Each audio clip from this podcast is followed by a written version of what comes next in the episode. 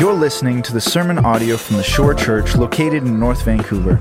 For more information about the Shore, upcoming events, or to donate, you can head to www.theshorechurch.ca.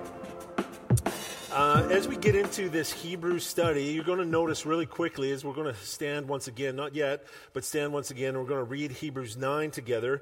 But you kids have something like this. So we have the kids in the gathering, uh, we have something like this and like this. And what you're to do is with your scissors, cut out all of these pictures here, and then with your glue, you can see the arrows pointing here, and you can just glue those things on the open space here and uh, then even draw an arrow to where it's supposed to go.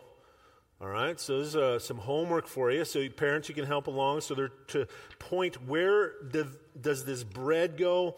Where does the table go? Where does the Ark of the Covenant go? And all that kind of stuff. So, it's a little fun thing for the kids to follow along with.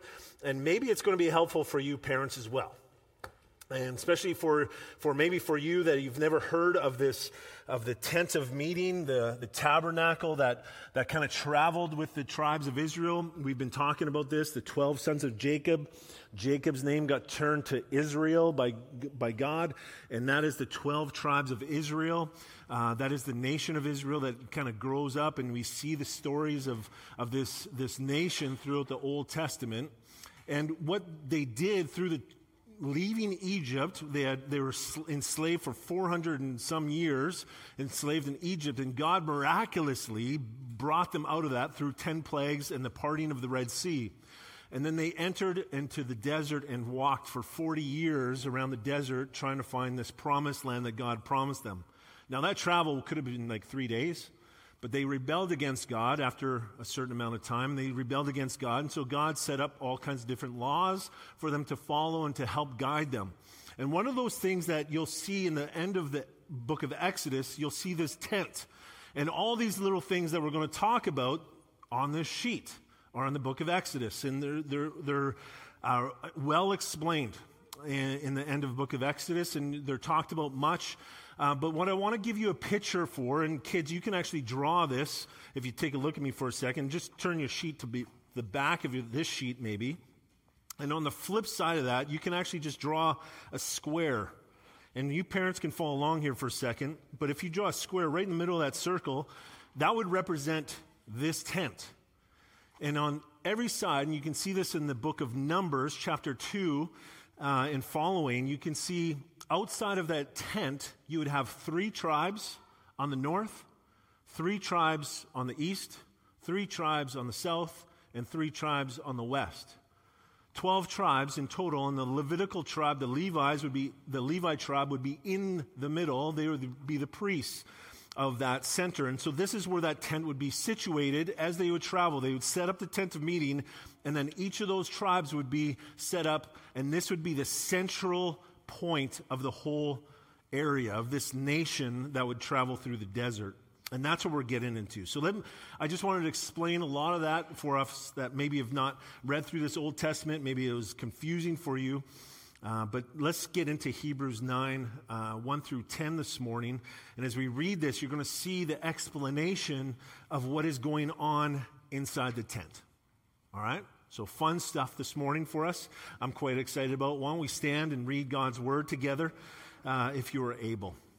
So, Hebrews 9, 1 through 10, continuation of our Hebrews study, and you can see it on the screen. And then we'll unpack this verse by verse together.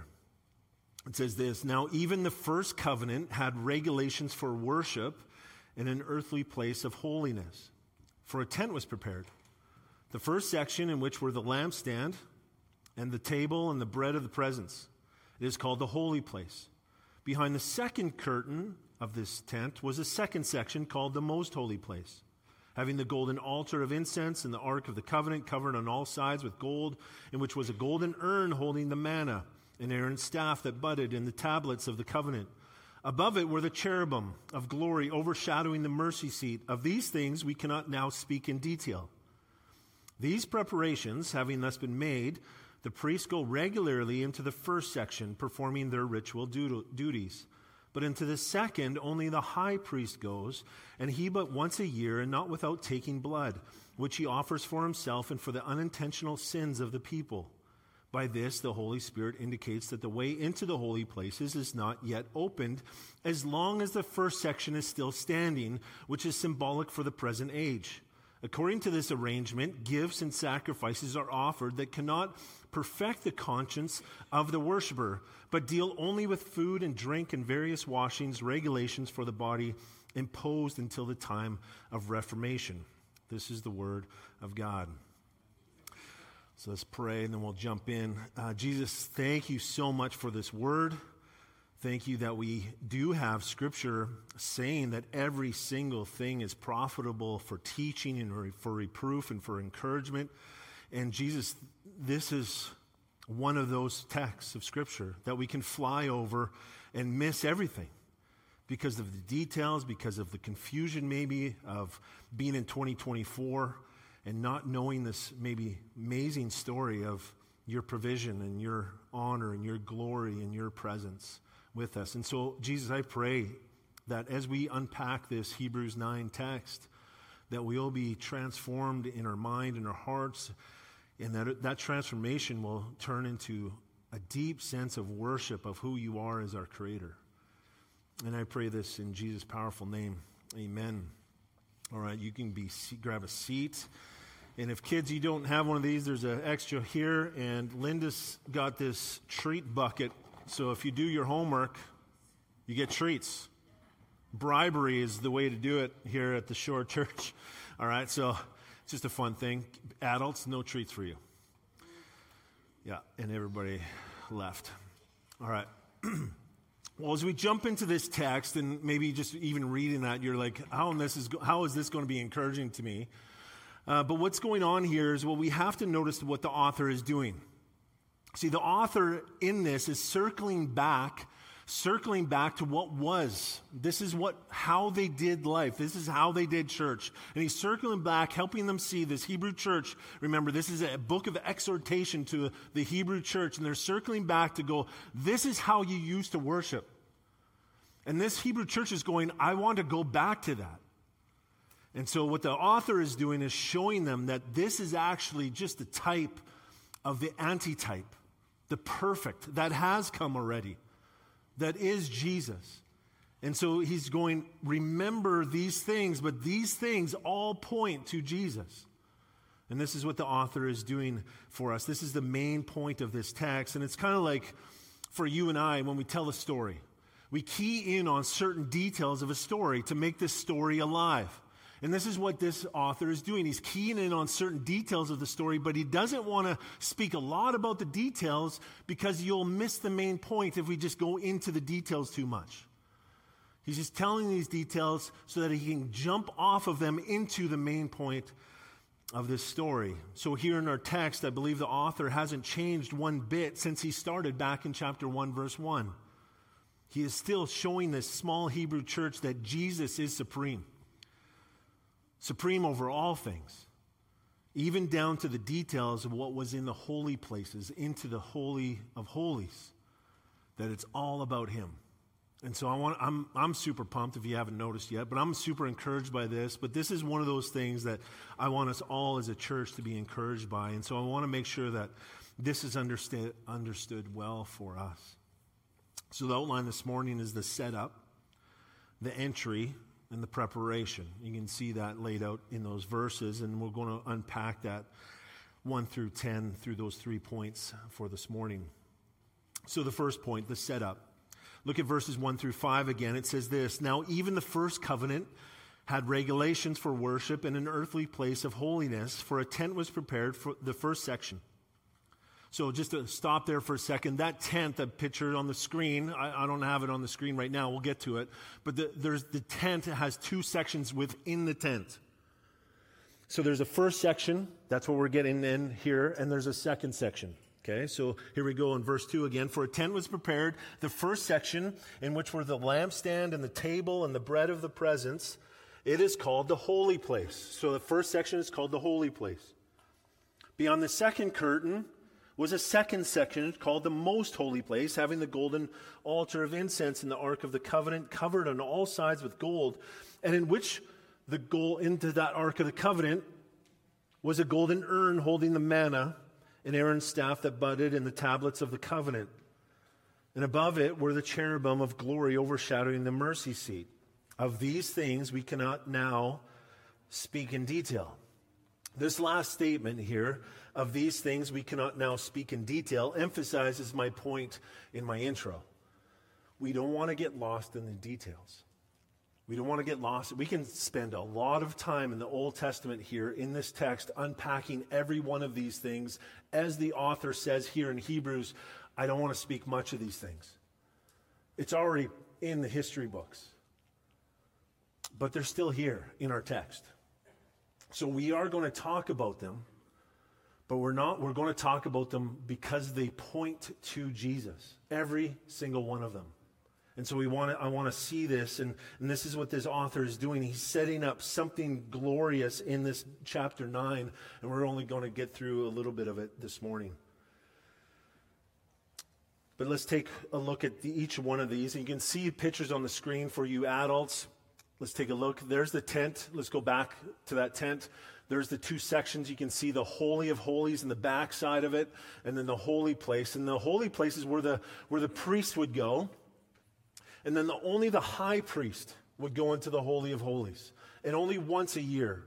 And so we're going to emphasize these things, and one at a time, we're going to go through the pictures that are on the next slide there. We're going to go through all of these. These are the things that are listed in our text of Hebrews 9, 1 through 10. So we're going to take these one at a time and help see these, not in great detail of how they were made, which you see in the book of Exodus and other parts of the Old Testament, but let's see how they point to Jesus. See, this is this uh, again was the God of creation coming, coming. This tent was coming to tabernacle with his people. This was essentially Emmanuel, God with us, in this tent. You can take those pictures off now. Those, those will be just distracting for all of us. Uh, but the first thing we need to see here in this text of ours in Hebrews chapter 9, verse 1, is that we see that there are regulations for worship. There are regulations for worship. There is an order and the recognition of God's holiness, and this was not a small thing to be missed. This was the God of creation coming to tabernacle with his people. And that whole idea of the tent being in the center of all those 12 tribes, surrounding the tribes, was a, was a reminder to these tribes that this is the most important thing of protection. If any army came at any direction, there would be a great army waiting for them to guard the temple, the tent of meeting place. See, you wouldn't roll in to this tent of meeting 10 minutes late. You wouldn't roll in unprepared to hear from the Word of God. You would know ahead of time of where you were to go if you were one of those tribes and what you were about to be a part of. This was the gathering of the people with the Lord. And the presence of the Lord hovered over the tent is a cloud, a pillar of cloud, or a pillar of fire. And people's hearts would have been prepared and they would have been respectfully waiting to hear from God. Now, I don't say uh, these things to shame you for coming late or, or missing these things, but I think in 2024 we've missed something. And I want to encourage us as your shepherd, as, your, as my sheep, as the ones that God has put me over to govern and to help and to humbly serve and to undergird you in your growth of discipleship of, of Jesus Christ. I want to encourage you in 2024, let's prepare every day through the week so that on Sunday we would come ready to worship. We would become ready to hear the Word of God. We would come ready to greet and love one another as if they are our brother or sister in Christ. And I think we've lost some of that in 2024. I can't imagine what it would have been like seeing that tent and seeing a pillar of cloud resting on it and just the, the, the, anticipation to hear what Moses had to say after meeting with the Lord. It would have been amazing to, to, to see that and to be a part of it. So, this tent and the things within are shadows of the heavenly place of worship. And if anything, I hope they spark a deeper desire in each of us to seek Jesus as he is represented in each of the following symbols given in our text, as I've already said. So let's start with the tent. What does this tent represent? Well, the tent was only to be entered by the priests, as, I've said already, to perform the sacrifices for the sins of the people. There were two sections of the tent, the holy place being the first section for the daily sacrifices, and then the second was only for the high priest once a year. And many commentary writers, this is something that was really interesting to me, many comment, commentary writers actually proclaim that first section, the holy place where the priests were to enter, as Jesus' earthly body, as Jesus fully, fully man. And then there was this curtain and Jesus' deity in the Holy of Holies. And so there's this two sections essentially Jesus fully man, Jesus fully God. And this is the tent that was set up to be to proclaim this, to, to point towards Jesus Christ as the true tent, as the one that has come to tabernacle with his people. It's a type, a shadow of Jesus, the antitype. In John chapter 1, verse 14, it says it this way And the Word became flesh and dwelt among us, and we have seen his glory. Glory as of the only Son from the Father, full of grace and truth. This is the holy place. Jesus enter into his creation to be part of with his people. And I'll let you discover more as you continue your study, but the point of this tent is again to show Jesus' supremacy over all of creation and that he is actually enters into his creation. He's not some God that only speaks things down to his creation, but he actually enters in because he loves. He loves it, and he loves us. See, this tent is a symbol of the creator entering into his creation. The lampstand, second thing there, the lampstand, the tent had no windows. This tent had no windows. So, in, so in many ways, this, this lampstand was the only source of light within the tent, but that wasn't its only purpose. Again, there is so much to say about this lampstand, but in simplest form, it represents and foreshadows Jesus as being the light for all of creation. In fact, if you read about this lampstand, the, the priests were to prepare the oil and to burn this lamp all day, every day. This lamp was a continuous light source within the Holy of Holies and in the holy place that the priests would go and serve at. And this, this was a, one of those things that they would enter in and, and seeing that lamp, seeing that light, and is the only light source in this tent, it would be a recognition of God's holiness, of God's perfection. See, in the New Testament, it goes, it says it this way in John chapter 1, verse 4, it says, In him, in Jesus, was life. And the life of Jesus was the light of men. Again, this is the first section. This is where this lampstand was. It's in the first section. This is the light and the life of men. Jesus' earthly presence.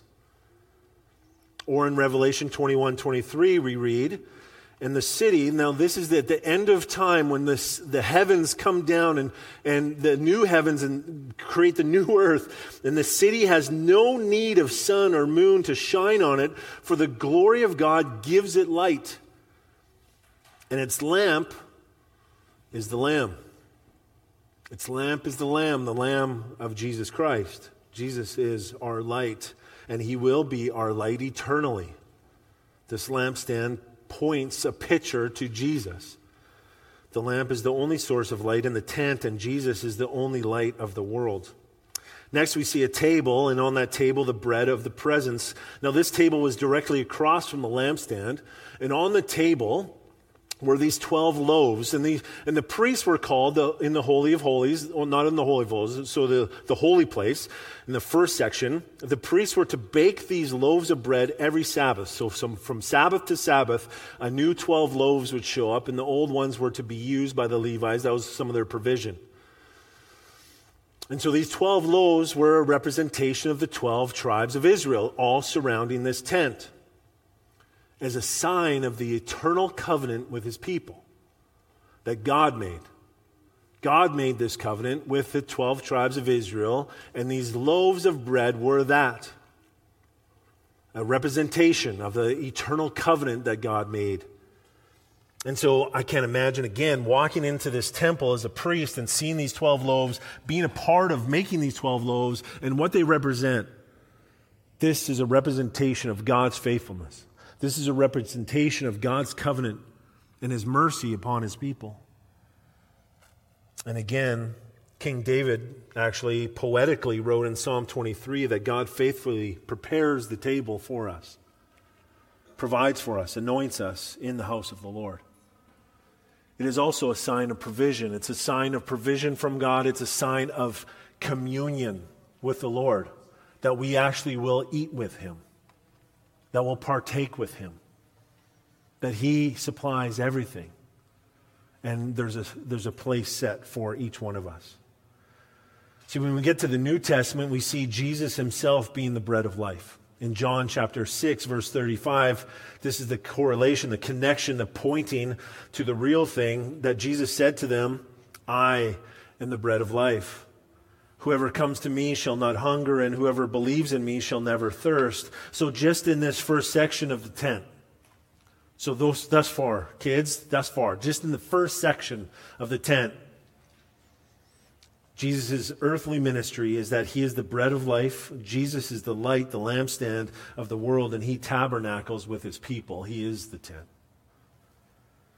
So we shouldn't get lost again. We shouldn't get lost in the details, but the details point us all towards Jesus. They're so sweet. They're so sweet. The setup to continue this first point behind the second curtain now, the most holy place. We have the golden altar of incense. We ha- and we have the Ark of the Covenant, which has three things within it.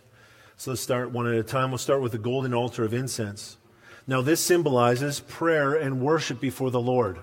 If you see incense anywhere, it's actually found within the scripture a lot that incense was used as a, as a representation, we'll get to, to that in a second, of our prayers. One place we see, actually see this in, is in Psalm 141, verse 2, when it says, Let my prayer be counted as incense before you, and the lifting up of my hands as the evening sacrifice.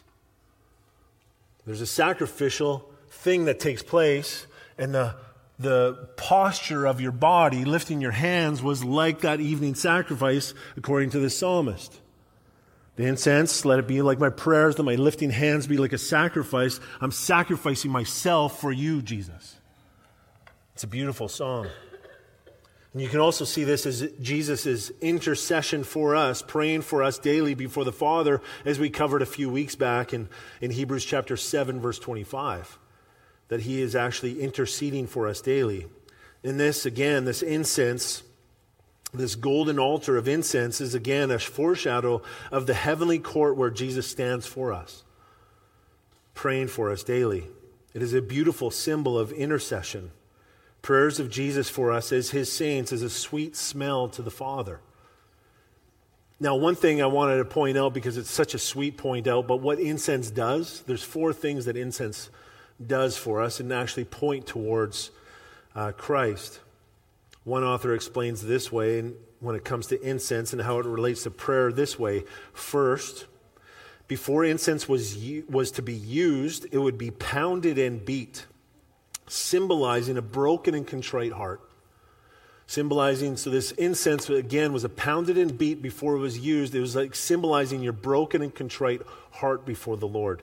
Secondly, incense was most potent when lit by fire. Some of you have done this. We used to light incense just for the smell uh, because our kids were stinky.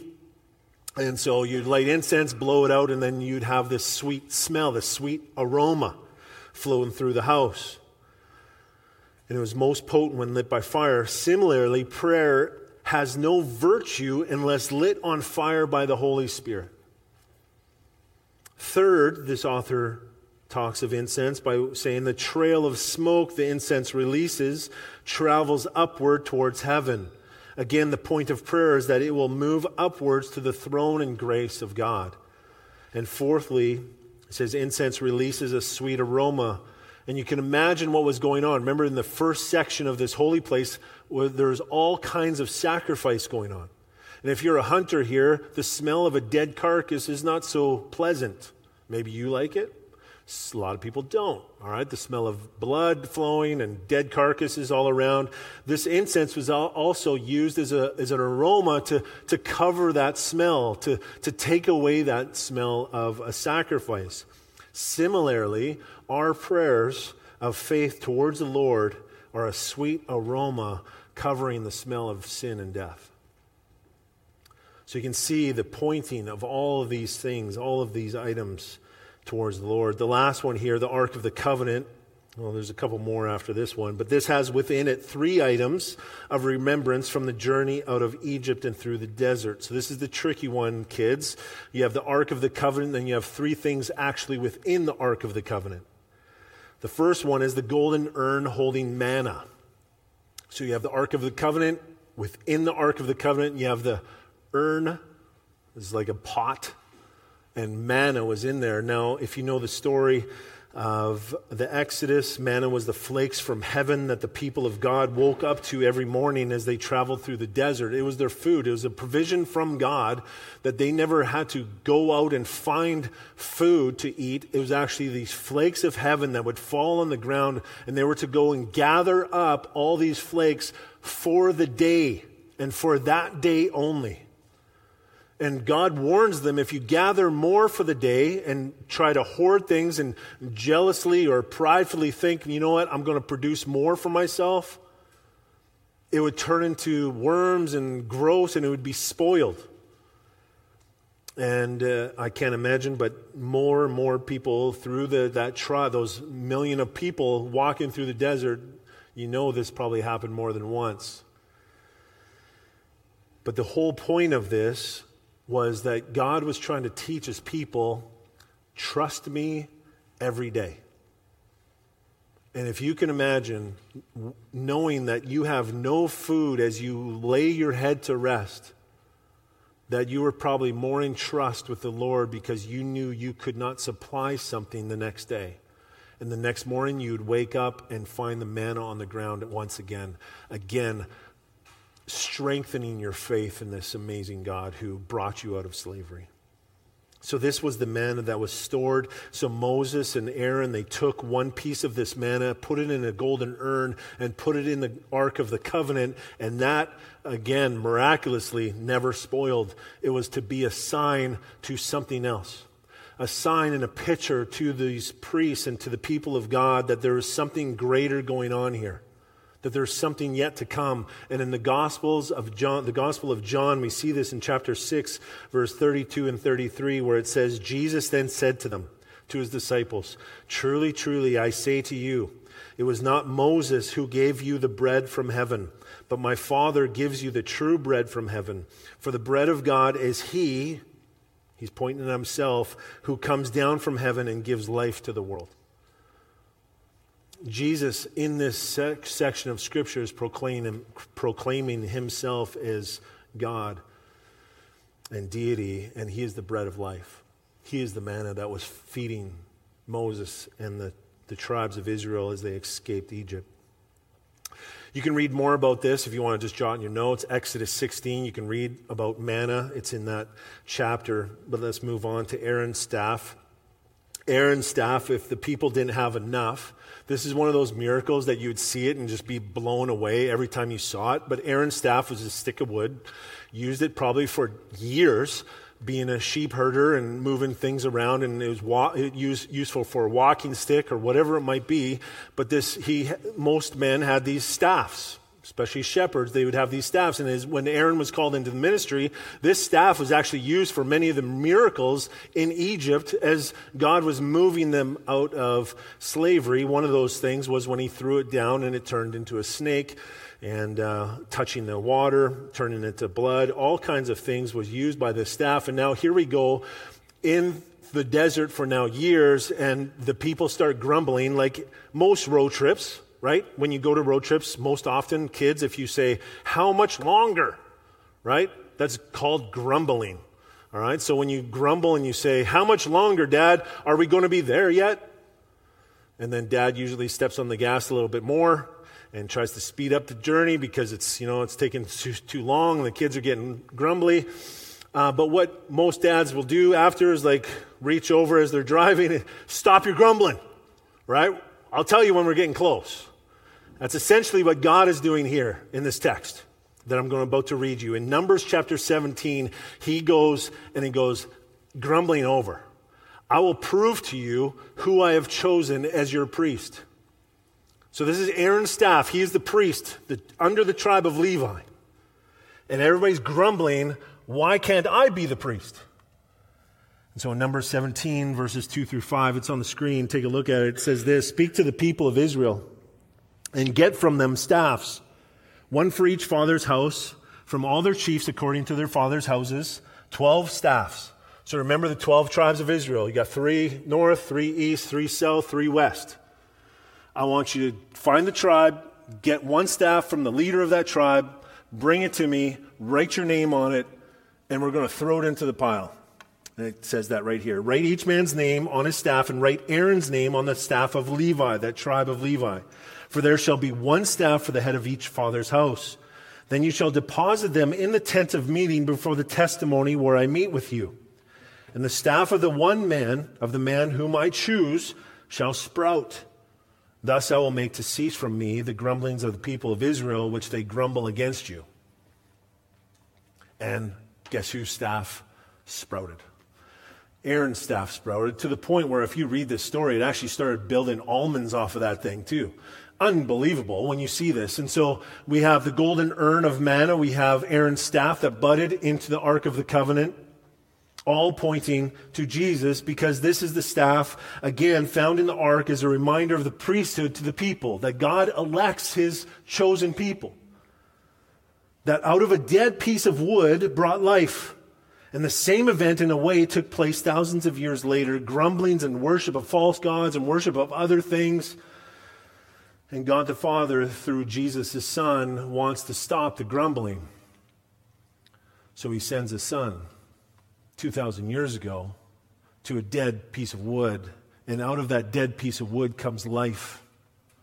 Comes life and, and fruit, and even Jesus himself is called the vine and the branch that produces good fruit. And if you are outside of him, even you can have life if you're grafted into him. It's a beautiful picture of something that is far greater. Jesus is the greater chosen priest. And then we had last thing in the Ark of the Covenant is the tablets of the covenant. This is the Ten Commandments brought down from the mountain by Moses. And on them was the carved law by the hand of God himself. If you read that story in the Exodus again, around Exodus chapter 20, you can see God on the mountain of Mount Sinai with Moses, and he carves with his hand on two tablets the Ten Commandments. And on them was the, like I said, the carved law by the hand of God. And as we saw last week, these are foreshadows of God's law being fulfilled in and through Jesus. And this is what they are meant to. Jesus is the fulfiller of the law. Again, every single thing, every single item so far in this tent, in the first section and in the second, all point to Jesus. And the last two things above the ark, we see cherubim, which are these carved images, oh, these carved images of angels, and their wings touch, almost touching to the point, or these these are the angels that are constantly with the Lord, that are ministering and serving Him. And we've already seen that they not only minister and serve God the Father and God the Son, God the Holy Spirit, but they also serve and minister to us, His people. We see this in Hebrews chapter 1, I believe around verse 10, 11 ish. At the end of chapter 1, you see that. But these cherubim give us the picture of holiness of God. They are faithful ministers and worshipers of God Almighty at all times, representing the angels of heaven that worship and serve God eternally. One author put it this way this again points to the holiness of God, and these angels attended Christ at his birth in his temptation, under his agonies, at his resurrection, and in his ascension, and will attend his second coming. God manifest in the flesh was seen, observed, visited by the angels. They're all around God's presence. And we see that here again in the Holy of Holies. The angels are forever present with the Lord, ministering, ministering his amazing grace to the, the rest of us. And then you see under the cherubim on, and this is all part of the ark of the covenant, the cherubim on the top, and then the mercy seat right underneath. And remember, we have inside there, we have the manna and the, and the staff, and um, mind blocking. Only talked about this in my studies so, so long. But we have all these, and the Ten Commandments, obviously, in the, in the Ark of the Covenant. And then in between that and the cherubim, which represent the holiness of God, we have the mercy seat. All of these symbols are again a foreshadow of Jesus' perfection. See, this mercy seat, again, the seat was a symbol of covering all our transgressions, that the law would show us that the manna would show us, that the, the, whole, the, the Aaron's staff would show us. And placed between his glorious presence and our sins, ultimately covering them eternally. And every sacrifice that was made, to, the priests were to take some blood and splatter it on the mercy seat. And Jesus is the better bread of life. Jesus is the better sacrifice. Jesus is the better great high priest. Jesus fulfills the law so that we can walk freely away from our sin. He pays it in full, the penalty of sin and death. He is the greatest sacrifice. And this is all symbolizing, pointing, foreshadowing to the greater coming one. This is uh, such a sweet, sweet text when we go deep into what these things mean and how they point to Jesus, our Savior. So, like the author of Hebrews says, there's much to say about each of these items listed both in the first section and in the second, but what we ought to see is that every one of them points to Jesus. So, let's hit number two now as we continue on. I'll bust through these a little bit quicker. But the entry, verses 6 through 9. We have the entry. Look at the text. It says, These preparations having thus been made, so everything, all the preparations, the making of the 12 loaves of bread, uh, the candle being continually lit, uh, the lampstand, I'm sorry, and all the other preparations, the sacrifices, these preparations having thus been made, the priests go regularly into the first section performing their ritual duties.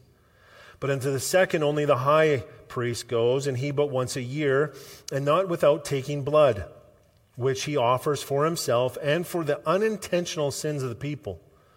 By this, the Holy Spirit indicates that the way into the holy places is not yet opened as long as the first section is still standing, which is symbolic for the present age. Now, there's a lot here in this text, and, and all these things are pointing again to Jesus. Now, Jesus, the entry into this tent, remember, Jesus is the, the presence of Jesus is his earthly ministry, the holy place. That is earthly, he is fully man. And then we have the curtain, this amazing curtain that covers and that stops the, all the other priests from going into the Holy of Holies behind that first curtain into the, into the holiest holy of place. And they would only go once a year and they would have to shed blood to get past that curtain for their sins and for the sins of the people. Now, again, Jesus, fully man, fully God. Now, the entry into the Holy of Holies with God the Father and God the Son and God the Holy Spirit was only by way of blood. So, again, this picture of Jesus' manhood and deity united within a tent, he, in the tent of his body. The only way, the only entry point to the Father, the only entry point to the Son is by blood. That is the only entry. And we're going to see, and I don't want to spoil it enough, but as you read ahead a little bit into Hebrews chapter 10, you're going to see that curtain ripped in two from top to bottom. And it's only ripped in two at the death of Jesus Christ. On the cross, that curtain is ripped by God from top to bottom. Now, the, the, the earthly presence of Christ and the deity presence is united. It's always has been united, but now we can go into the Holy of Holies. Jesus has become our perfect mediator. Jesus has shed his blood for you and I. Jesus paid the penalty that you and I deserve so that we can now enter in. All the unintentional sins have now been covered. And Jesus now is our entry. He is the gate, as we see in the New Testament. He is the way and the only way into the presence of God. So these rituals and regulations must be followed, but they were an amazing shadow that we, the church, cannot miss. And when it says right at the end of that, which is symbolic for the present age, he's again, that's referring, don't get confused by that one. You can't read that as today, 2024, he's saying the present age of, well, he's talking about the tent. What he's saying to them is this hasn't happened. He's saying, as he circles back, he's like, Jesus hasn't come. He hasn't hung on the rugged cross of Christ yet. He's still alive. He's still with his people. This section has not been fulfilled yet. And so you can't enter through into the Holy of Holies yet. That day is coming. And it has come as he now fulfills the story, as he continues to walk through this amazing book of Hebrews. But the rituals of the priest entering in and all the preparations that took place and the high priest entering behind the curtain was again a shadow of what has come through Jesus Christ our Savior. So, this is the entry. It is only by way of Jesus that we have right standing with God the Father. There's no other way.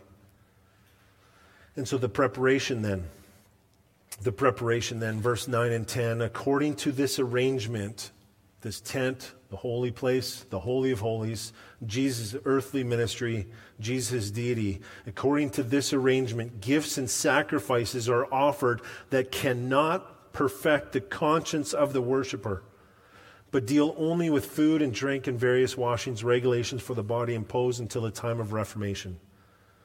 See in verse 9, right at the top there, it says, according to this arrangement. It's not fulfilled yet. He's saying, when you look back into the old ways that you're trying to go back towards, you're going to be stuck because Jesus, you're, you're taking Jesus' ministry away. And if you take Jesus' ministry away, you'll never enter into the Holy of Holies. You'll be doing ritual after ritual after ritual the remainder of your days, and you'll forget Jesus. So again, remember, this is an exhortation. This letter is an exhortation to an Hebrew church that is going back to old, old ways and old desires. And remember, as we talked about the, the, the priests of Levi, it was a new priest, new law, and then they would die. Jesus comes along, he's a new priest, new law, and now he lives. And that's what it's talking about in the time of Reformation. Reformation simply means a time of change. So, this symbolically is going on until a time of change, and that time of change is Jesus when he died on the cross. His amazing salvation for you and I. And we will get more to that next week, but it's talking about this amazing blood next week. We're talking about, a lot about blood. It's going to be great. But we'll get to that next week. But the things from verses 1 through 10 are not enough. They are mere shadows of Jesus, not Jesus.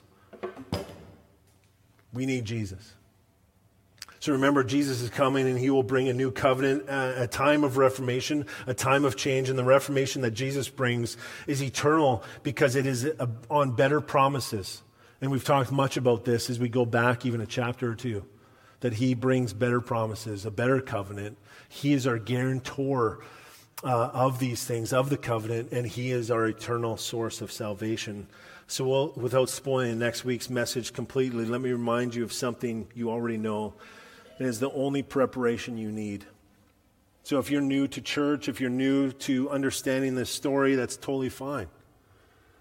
The story hasn't changed now in the time of new change, in the time of Reformation, that Jesus came perfectly 100% man, 100% God, and he ripped that curtain in two so that we could out now enter in through him into the Holy of Holies. Because, like I've said this before, and you kids watch closely, that we all are sinners. Every one of us. And so there's nothing that we can do to get to the Father. It's actually impossible. So we need someone to save us. So we are sinful. There's nothing that we can do. So we need someone outside of us, and that is Jesus.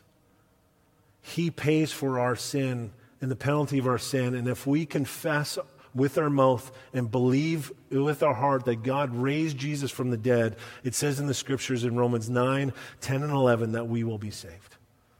This is how we walk through this tent. The only entry point into the gates of heaven is by way of Jesus, his life, his death, and his resurrection.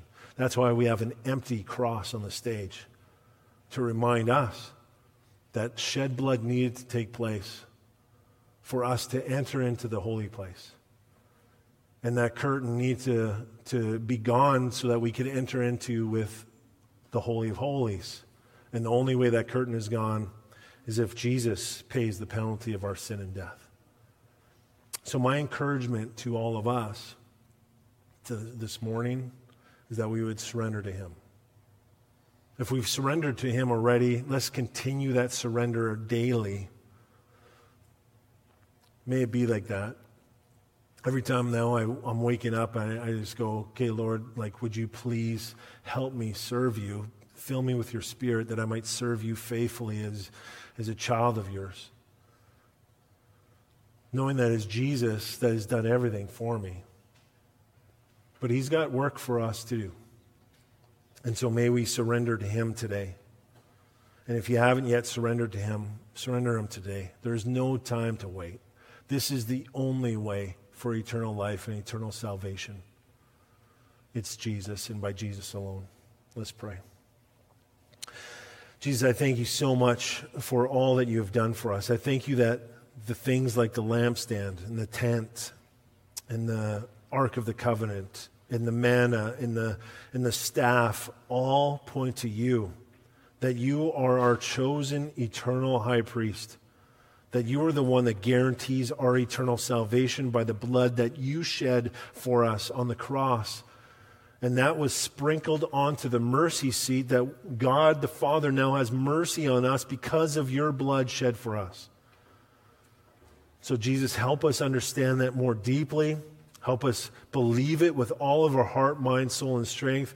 Lord, I ask that you transform our hearts daily towards this amazing and this good news of you, Jesus. That this story of the Bible is so connected from one end to all the way through the other, all through the 66 books that were so miraculously given to us. So I pray that we will believe upon you as our Savior as our salvation, for, for our redemption towards you. And I pray this in Jesus' powerful name. Amen.